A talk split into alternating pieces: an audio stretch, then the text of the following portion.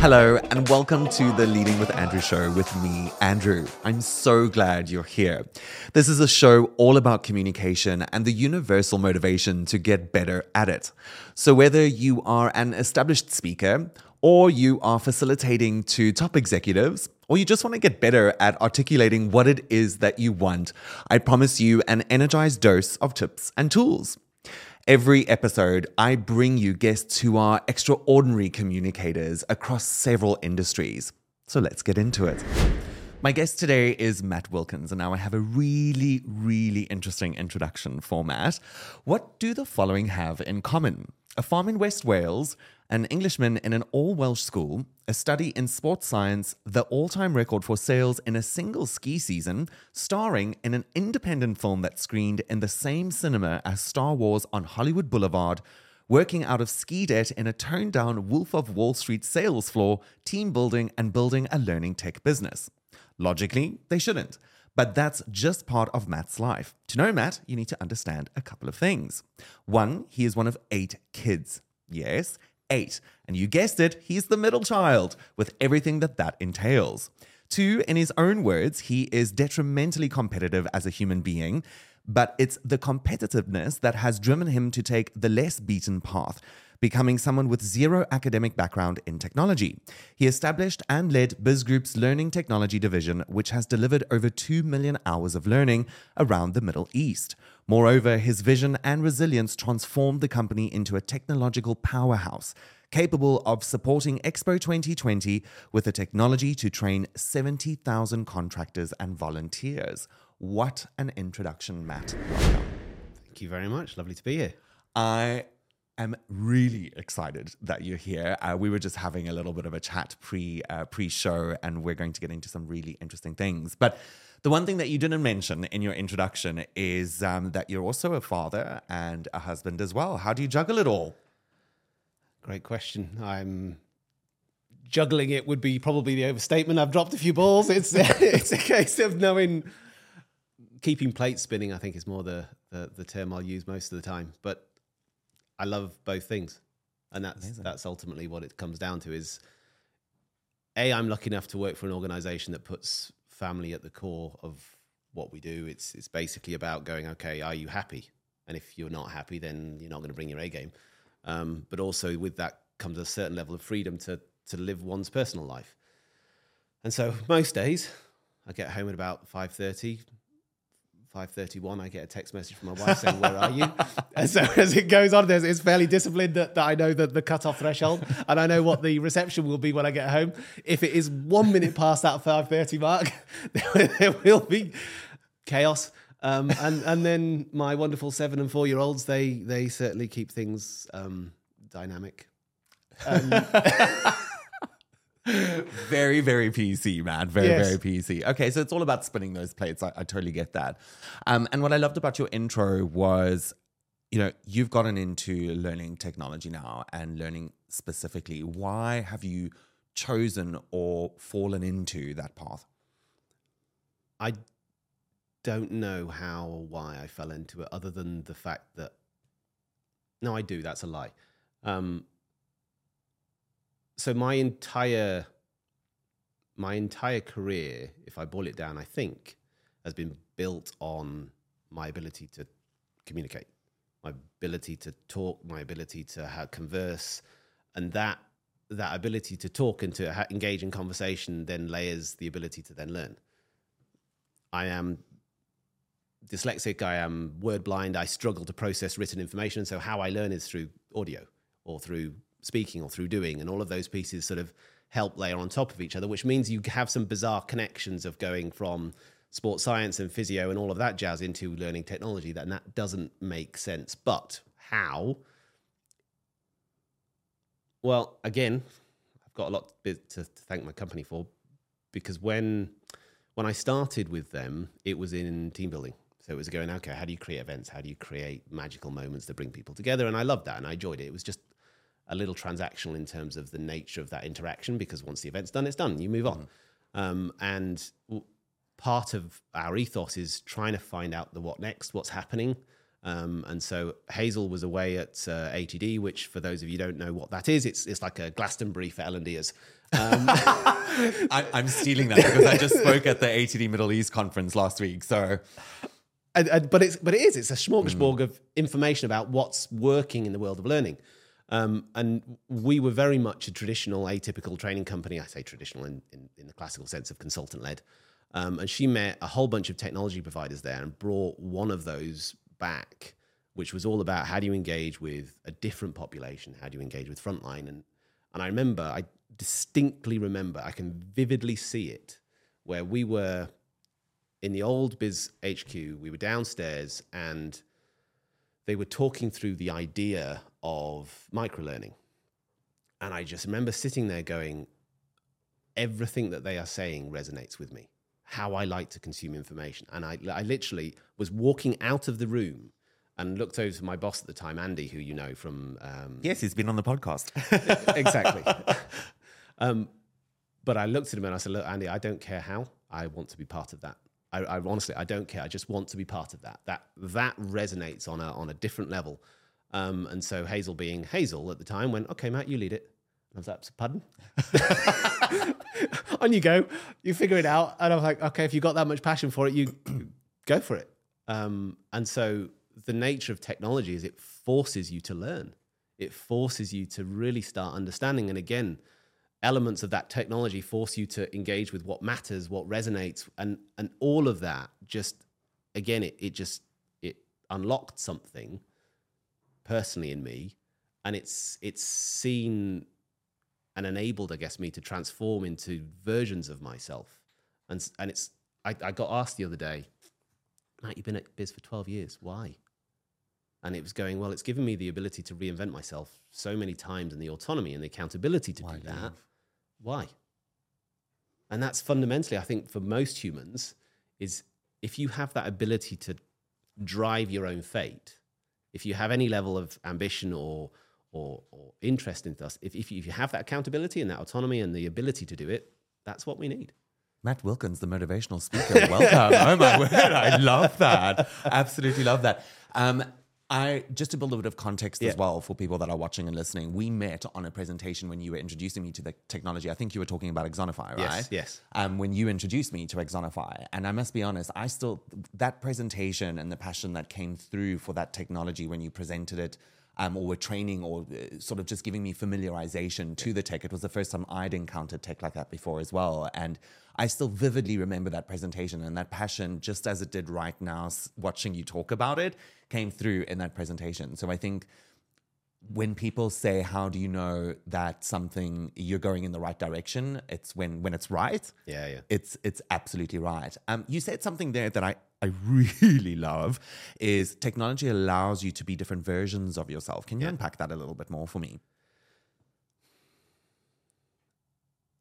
technology isn't slowing down and it's constantly evolving and the sort of the nature of slightly hot topic and buzzwordish at the moment the nature of ai is it's based on reinforcement theory it learns from every interaction it learns from everything it does it never it never does the same thing twice because it understands the implications of it and so when you have access to, to technology you are mimicking it. You are literally going, okay, well, I tried that.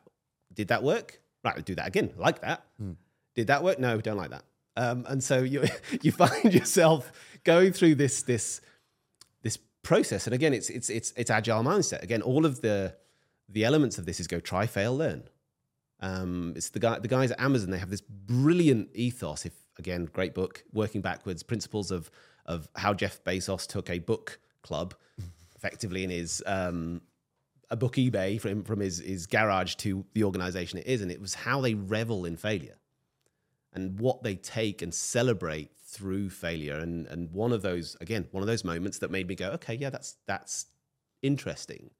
Is most people don't know that Amazon launched a phone. No, I don't. Precisely.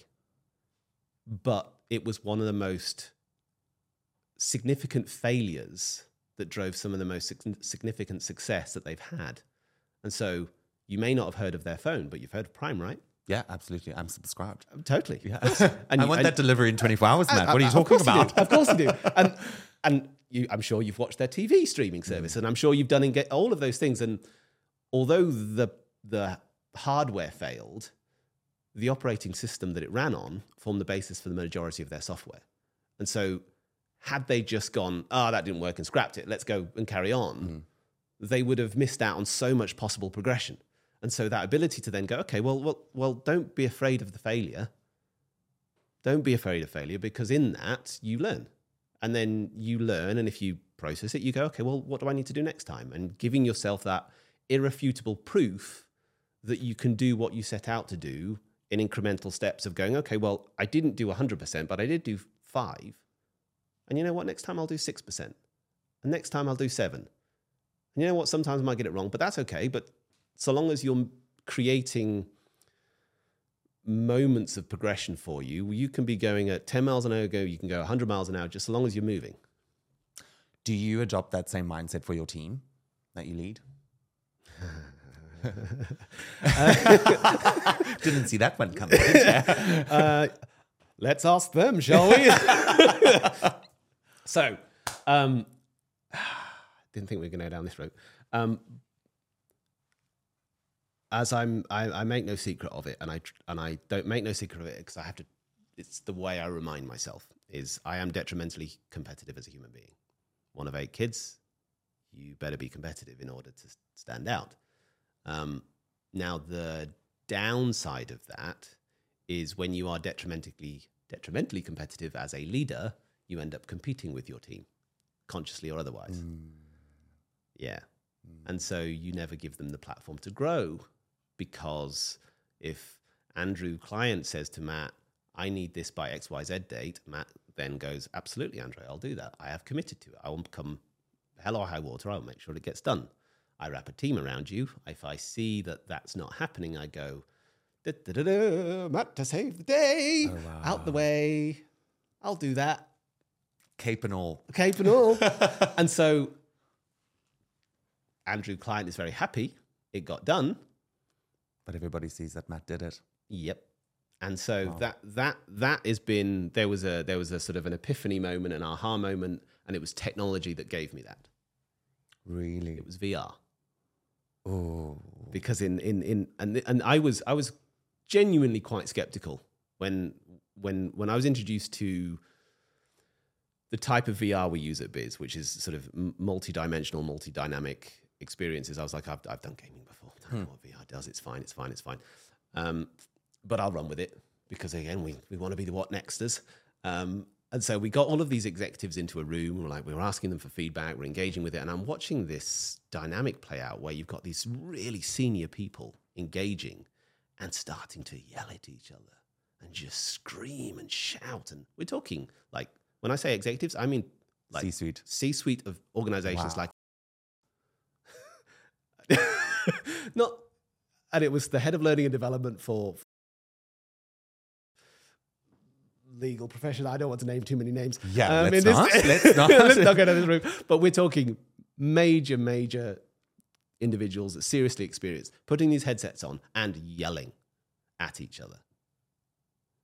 And I'm like, and then taking the headset of going, oh, that's who I was shouting at. and I'm like, oh, that's interesting.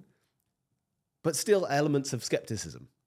Because I was like, well, how how how predictive of myself can this be? And so I then went in there and competitive Matt, put the headset on, start seeing links and, and, and bridges. Because again, I'm I'm quite good at figuring things out. Uh-huh.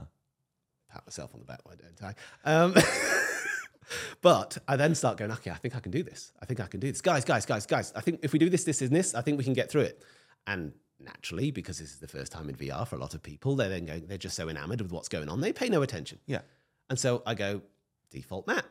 I start going tunnel vision, right? I'll just get it done. I can do this.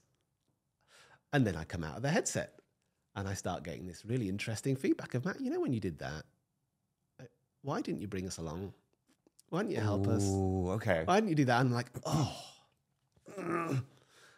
um, stab knife to the heart and all that kind of thing. Because because there's no hiding from it. No. because you've just seen yourself do it. It's all recorded. There are Absolutely. people watching, Totally, guiding. Yeah. totally. And and again, because of the elements of sort of it being a game, it's it depersonalizes the the the bit to so you can't process. Um, and so I'm suddenly receiving this, and I'm going, okay, Matt, you need to you need to change. You need to be cognizant of this, and I'm not saying 100 percent of the time I'm not going to default to type, and Superman Matt comes along, but just be aware of that instinct. And that that that is again the beauty of evolving technology is you change for one of two reasons one of two reasons alone. You have an epiphany that fundamentally changes the way you think or it's incremental habit change There's nothing that drives change or transformation um, than when an emotion is associated to it. And Totally. you know, we're we're going to get onto that hot topic of AI, um, but with again with a VR, you've introduced me to a lot of tech, Matt. So like, I'm really grateful. But you introduced me to VR as well. And when you were talking now, saying how skeptical you were um, with VR, that's sometimes the approach that you take when you explain it. Because like I've been to the Trends Breakfast a couple of times, and you you can see it in people's faces where they're like, "Oh, should I? Shouldn't I?" And then you've got the other people that have done it before. I think it was 2021 that I came for the first VR um, experience upstairs, and we did body swaps. Yep. Um, I still remember and talk about that experience today. And for people that are listening and watching, exactly what it was was you you give feedback, but your avatar is recorded, and then you sort of removed, and you watch it from the third person. Let me tell you. It's incredible the learning, and I still talk about it to this day, and I still vividly remember it. So that lesson has, and that wasn't even in an environment where I was being coached but why do you remember it because I I experienced it. and what was that experience generating Awkwardness, uh, feeling feeling, yeah, awkwardness, feeling, yeah, totally, awkward, yeah, and, and that's why we remember, right? And and Yeah. because we're emotional human beings, it's going okay. How do you tap into emotion? Because the moment you tap into emotion, you create long-term recall. Because I guarantee every monumental moment in your life, you can tell me how you felt. Do you? Okay, one last question before we get into AI, because I really want to get into AI and all the topics that we want to talk about. But when you, so you said something earlier about defaulting to style. Yeah, behavioral styles, behavioral strategies. When you default to style, do you show yourself compassion knowing that you know better because you've, so if you do something that you like, oh, this is default to style and I know that I shouldn't be doing this, do, are you able to show yourself compassion? Do I show myself compassion? Uh, I don't know if I even think about it, mate. I Okay. just I'm I'm I'm I'm pretty logical Okay. when it comes to thing m- processing information or processing things. Now, if it if it hurts the person, then no, I don't. And I get I find myself getting stuck in this feedback loop of going, ah, just play that over and over and over and over again. And there's the downside of reinforcement learning is when you when you do something that and again for me, if you're a fan of StrengthsFinder, right? Love. Okay, so one of the one of the contradictions that not contradiction, one of the things that when I did that for myself, I went, oh, was my number one strength was empathy, and that was everyone went, hmm But that's a style, not necessarily a behavior. but it's it, it, it what it what, but what it gave me was context Okay. of growing up in a very hard nosed sales environment, the use of empathy becomes incredibly powerful. So, because if you want to, yeah, I'm going to say it, if you want to manipulate a I situation, was just going to say the use of empathy equals. but, and it is, but, But that's sales for you. But totally, and, and and I use the word manipulate intentionally because it because of the response it triggers. Mm. Because nobody wants to be manipulated, but fundamentally, and one shouldn't, and that's the darker side of sales and communication. Because if you understand the mechanics of manipulating conversation to drive a emotional response, you can control ninety percent of the people out there, and that's fundamentally what drives the evolution of of the human species. It's shared purpose. The reason we are different from our ape friends is because we shared common purpose. You look at the Crusades, fundamentally, you would have people going to war having never met, but dying for their person next to them because they believed in a common purpose. Illogical, totally illogical. But it what It's it's was what sold to them. Totally. And it, but it's but it's the same. It's why people gravitate towards missions and statements and going, ah, I want to follow the Apple way and I want to follow the Google way and and I'll join this organization and it'll be detrimental to my financial standings because I believe so much in what they're doing and the sort of the the secret sauce that they're selling. And it's and it's that that that's so predictable about where the AI conversation goes. And that's going to segue beautifully into it. So, a bit of context for those listening and watching. We were talking about everybody by now knows about ChatGPT, prompt engineering, prompt chaining. Uh, there's so many different applications. Uh, ChatGPT's got plugins now, so I don't really want to talk about the basics. We were talking about that interview with Steven Bartlett and the ex developer of Mo Gawdat. Yes. And, you know, he uh, uh, the way that and this is what i love about production is the way that it was pushed out into the world was stop the stop the development of ai we're we're heading towards an absolute nightmare but then you added a layer when we started talking about that and that's about how it is going to be trained Yeah. and you were talking about empathy, using empathy, manipulation, and how we would die for another person we've never met before because we are fighting for a common purpose. How does that link into training an AI language model and where will it become dangerous?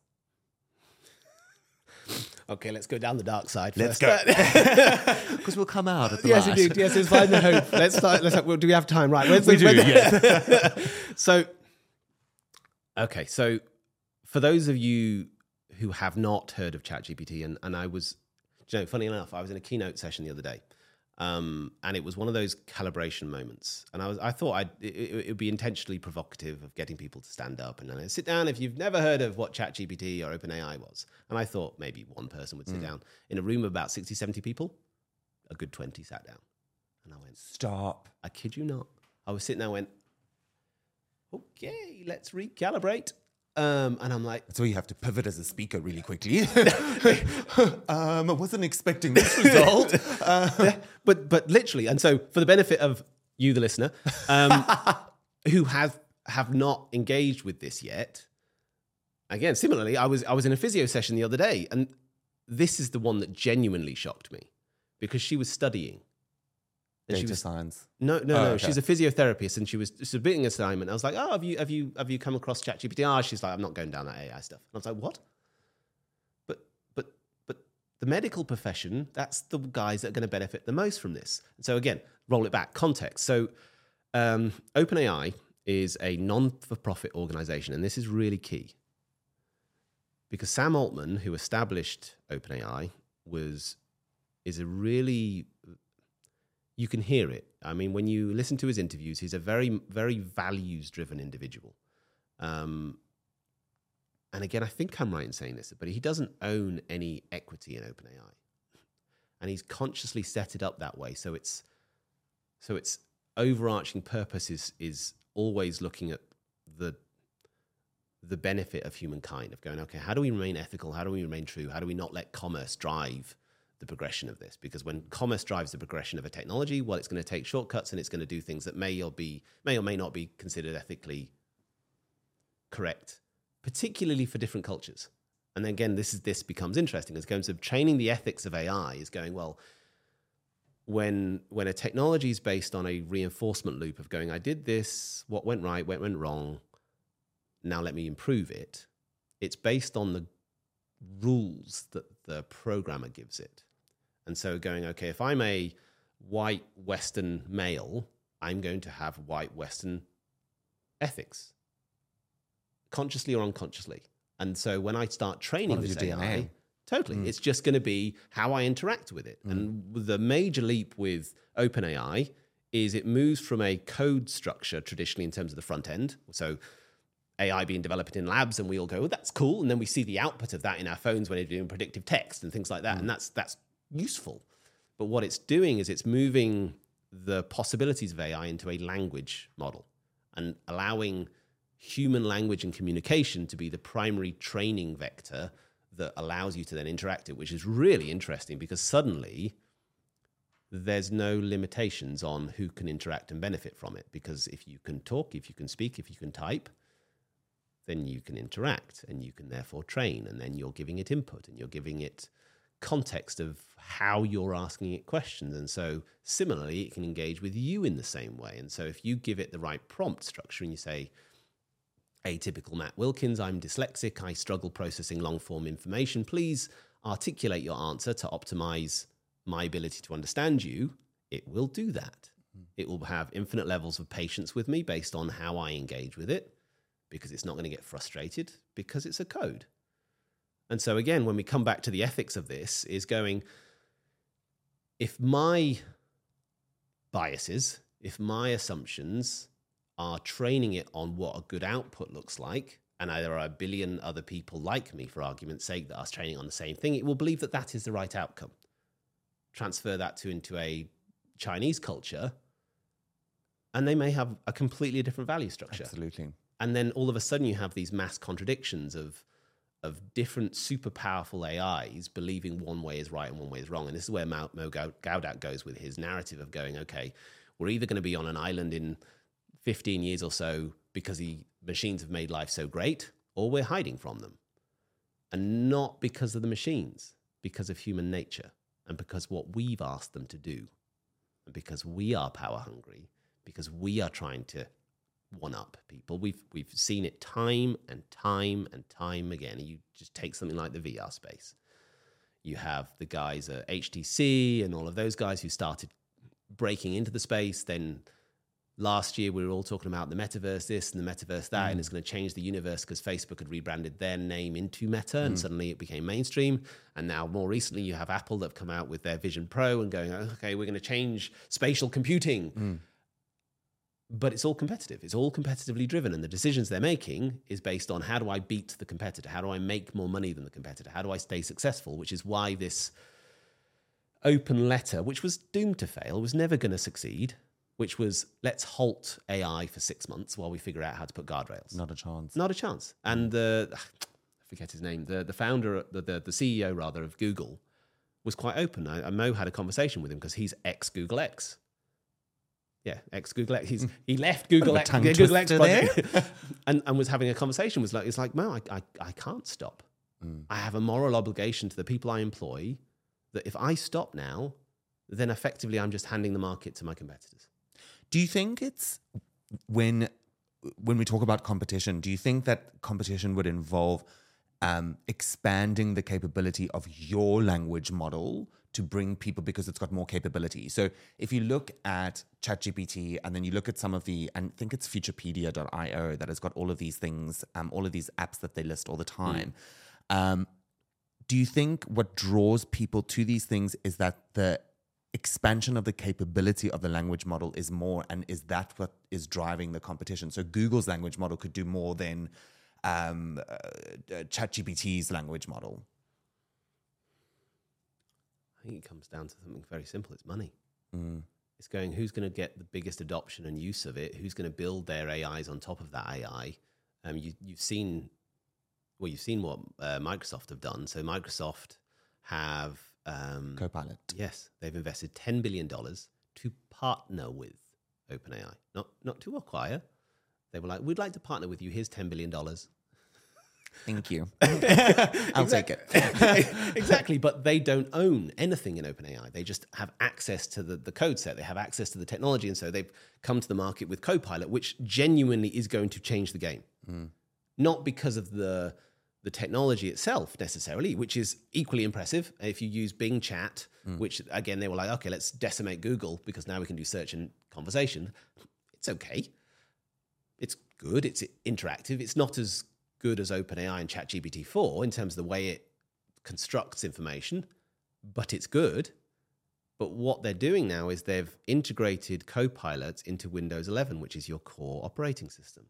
You have over a billion users of the Windows 11 infrastructure. Microsoft Teams.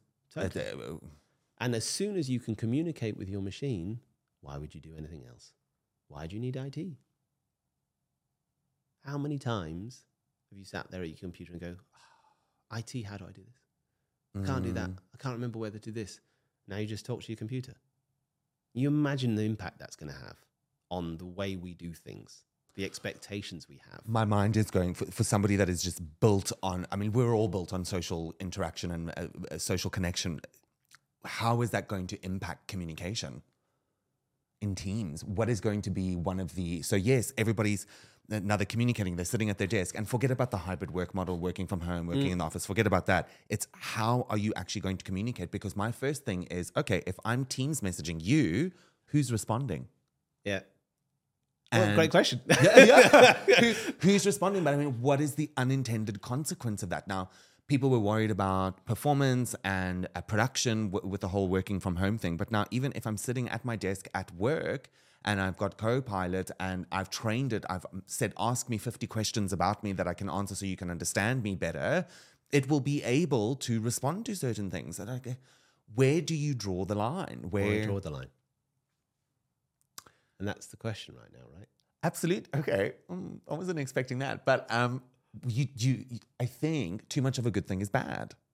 We always think that, though, right? We always think that, which has never stopped me in so many different areas. course it but, doesn't. but I think, like, I mean, particularly, I'm going to go back to COVID here, and uh, it's you lose a part of yourself when you don't have that that social interaction with people when when it's not face to face there's there's a certain part of you that is wired for that and it's survival and it's in DNA and things like that. And it's like where do you draw the line of what or who is interacting with you for that authentic connection? I mean anybody that says oh yeah i'm a loner i'll talk to you after 6 days of being completely socially isolated from human beings and then you tell me if you're a loner. Anybody in the world right? So when it comes to communication, where do you draw the line And with yet there's still people that are alone, that feel alone? that are alone, Yeah. that lock themselves away from humanity, that are socially awkward, that are socially introverted, haven't learned the skills in order to be engaging with people, and therefore we alienate them. And do you think a language model would be able to train that? That's a great question as well. So that this is something we were chatting about before. Is Mm. um, I have two nephews, both of which are different levels on the spectrum and, and autistic, um, and so they really struggle with human interaction. Certain social environments they just can't process, and they will leave them. And so, does that make them any less worthwhile as a human being? No, but it does to us in terms of the mass population because relationships are formed on interactions. The reason we often get promoted is because somebody likes us. They've seen us do something. They aspire to the, the FOMO of, I saw Andrew do something, therefore I want him in my company. But if if you're set apart from the majority or many human interaction or social interactions, we are often and wrongly so seen as a lesser human being. And so some of the positive side, because there are many, many, many, many, many, many dark sides Absolutely. of the conversations. Mhm. One of the possible uses and the possible advantages of large language models and moving AI into a communication space is giving people tools to progress at their own speed and interact with, again, language models that have infinite levels of patience, that will alter themselves to every nuance that that individual needs in order to progress. And in fact, I saw something on um, LinkedIn the other day where people were combining large language models with VR environments. And, and this takes the conversation into a slightly uncomfortable space for some, which is where every avatar that they were interacting with was an AI coded large language model. But your brain doesn't know that because the way you process information in a VR world is the same way that you remember this interaction. So the way we remember this Yes, I've done VR twice totally, with you. totally. Yeah. Central nervous system. It responds in the same way. It, it, you will remember that situation the same way, and therefore goes down two rabbit holes. One is the positive sides of learning the fundamentals of what creates positive human interaction that makes you more likable, that gives you more opportunity. Great, happy days. But the other side of that becomes okay, what's who's controlling inverted commas, who's training and teaching these avatars how to interact with you, what to do with you, mm. who's and again, this is the darker side of me that goes into the why are Facebook so interested? Well, if you think about Cambridge Analytica and the influence Mm, on the election Yeah. and all of the things that do it does by tactical click word, clickbait and AdWords, AdWords, um, all of the visuals and stuff that was throwing at you and that was changing people's perceptions subtly and incrementally because it was creating emotion towards, oh, these people are more like me than that. Um, there's a book by Yuval Harari, and he's written three 21 Lessons for the 21st Century, um, Sapiens, and Homo Deus. Um, and Homo Deus, I believe it's that one, or maybe it's the end of, uh, of Sapiens, but they look at a piece of technology. And this book was published four years ago, five years ago, I think. Um, great book, by the way. A helmet that the armed forces are using to allow you to focus. And so let's say you're in a shooting range and you've got zombies coming up at you, and this is a scenario they talk about, and, and you go, here's a gun, shoot them. And you panic, I don't know how to do that. And so what this helmet does is it tunes everything out and allows you to focus and gives you time and allows you to really laser focus on what's in front of you and what's happening and allows you actually to succeed. And this lady that was a journalist, she went through it. First time she got one, next time she got 10 out of 10 by putting this helmet on. Now, what scientists can also predict now is based on the color patterns of your thought processes, the decision you're going to make before you've realized you're going to make it. That was done in a test many, many years ago with the, the whole hand thing. And Yeah. that's something completely different. I don't want to get is- onto that. But it's disappeared from the conversation because if you've got an AI that understands that, that knows what you're going to make, the decision you're going to oh make before you make it, that can react infinitely faster than you, Totally. totally, and you go into a VR environment that creates emotion that stimulates a way to react to something, you can control what people do and think and their perspective of things. And this is where you go really down the rabbit hole of ethically, okay, this is this is conscious manipulation of the human behavior that they believe is authentic. Because they're unaware of it. Because Yeah, the AI there's no knows it's no, Yeah. totally. They, they know the decision you're going to make, and therefore they know how to influence you and take you down that hole. And they're Based therefore on the outcome that, that is desired. and if you pull that down to its basic essence, it's can I get you to spend money with me? Can I make you want to buy something and make you feel like it was your choice that drives the commerce model? And that's the danger of human ethics because all of us just want an extra dollar so we can go on that holiday. Whoa, Matt. wow. Um, what the the blown away. Uh, there's so much to process there.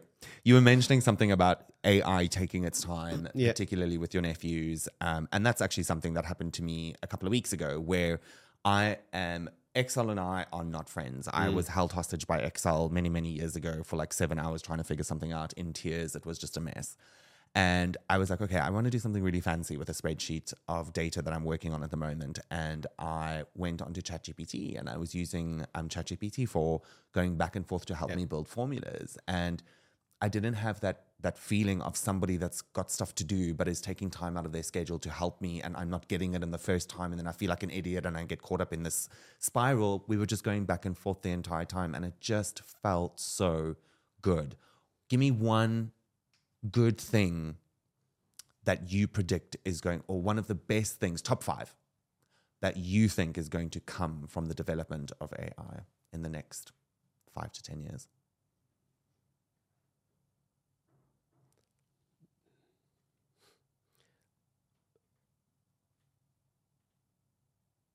Uh, personal thing.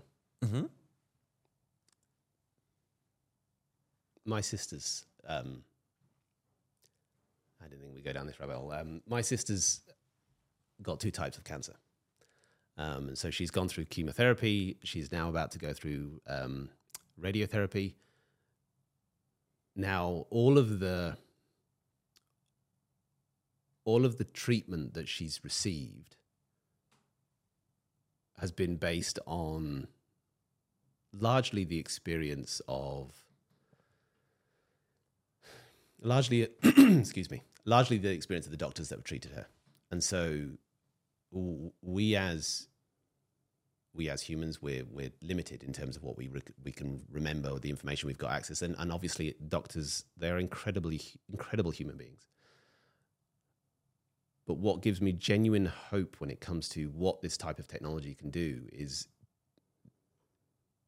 it can remember everything everything. Mm. It can remember every treatment plan that's ever been done the result of that process that information based on the unique circumstances of the individual and i have no idea whether this will be the evolutions of this will be soon enough for my sister but the potential for healthcare, it it potentially makes it all worth it. It also potentially goes well. Suddenly, if if we can find ways to to make monumental leaps in in the healthcare space overnight because somebody has access to a piece of information and a piece of context that they might have never ever ever ever found, then it's then it's worth it.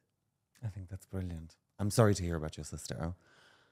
How, with all of this happening and all of the development and AI and getting excited about technology, how do you reconnect with yourself when your thoughts and processes take you on a rabbit hole? I'm beginning I'm beginning to wonder what self what my current self is when it comes to that sounds a bit bizarre and cliche No. but but how do you connect with yourself? Well what one one of the one of the beauties of my lovely human beings of children and my wonderful family is you don't have much time to think. And you don't have you just you just do and you're engaged in the moment and that's wonderful to be taken into the moment where you are present. That's fantastic and so connecting with myself inverted commas is is actually this. It's it's having conversations about something that I've I never would have a million years predicted 10 15 years well even 5 years ago I'd be this engaged in which is understanding I, I don't, I've lost count of the number of books I've listened to uh, the number of YouTube channels I've absorbed information from the number of podcasts I've started listening to largely I don't know it must have been turn of the year. Like I've the spike of content information that I'm engaging with that is it's it's genuinely unlocking a part of myself it did not know existed in terms of this hunger to learn this hunger to process information this going finding your purpose finding your north star of going okay well I'm 41 now but great. I'm I'm I'm all in man. I'm I'm I'm, I'm let's go down this road and so connecting back to myself is I get up at 5:30 in the morning now and I go for a walk and during that walk I'm listening to a podcast I'm listening to a book I'm taking that 15 20 minutes to just go this is expanding mm. my brain matter I love that. I do the same. I listen to a podcast. That's like my meditation in the morning. All right, Matt, that is pretty much the time we have for today. I'm going to wrap up with some rapid fire questions. Are you ready? yep Okay, so you've got to give me like one word to two word answers over here. What is the one thing you learned through experience that you had you learned it sooner would have changed your course? I learned it pretty quick but it was that statement of don't be afraid of failure Love. Give me one song on your playlist and why you love it. See I saw this quick fire question and I, I, I can't answer it because the majority of my playlist is Disney songs That's there's no judgment. I went to the Disney show like three weeks ago at the Coca Cola Arena. And so my playlist, I'm, I'm going to reclaim my manhood. Um, my, my my playlist is is is podcasts. It's it's the Steven Bartlett podcast. Okay, it's, it's Diary of a CEO. Yeah, all of those pieces. I'm I, that's that's my inverted commas music at the moment because everything else is, I believe. This, that, and the other, and I'm a mermaid. And, All right, oh, Pocahontas. anyway. what is your number one travel hack? Get on the plane. Try and make that plane. Yeah, don't be late. Don't be late. Yeah.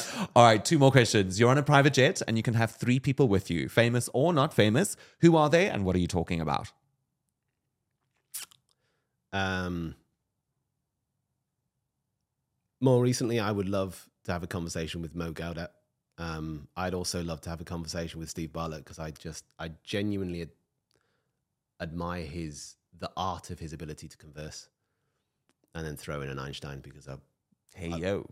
I'd be fascinated to see what he makes of this world right now. Amazing. I love that.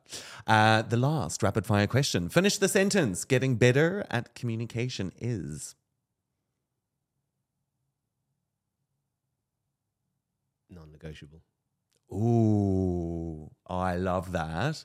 Matt, where can we connect with you after we've listened to the episode? Uh, mostly through LinkedIn. Okay. Most, my, LinkedIn is my primary channel of, of, of anything at the moment. Um, Matt Wilkins, right? uh, Matthew Wilkins. Matthew Wilkins. Oh, Indeed, Matthew. Wilkins. And, and again, that was not by choice. When I did, all right, all right, Matthew. but but there were two Matthews when I joined Biz, and therefore I, I assumed the longer name. I love that. Thank you so much Pleasure. for coming on the show today. And I'm so excited for people to learn. Likewise. Well, there you go. Another episode on communication. Thank you so much for joining us today. Don't forget to like, comment, subscribe, and most importantly, connect with us on Instagram at Leading with Andrew.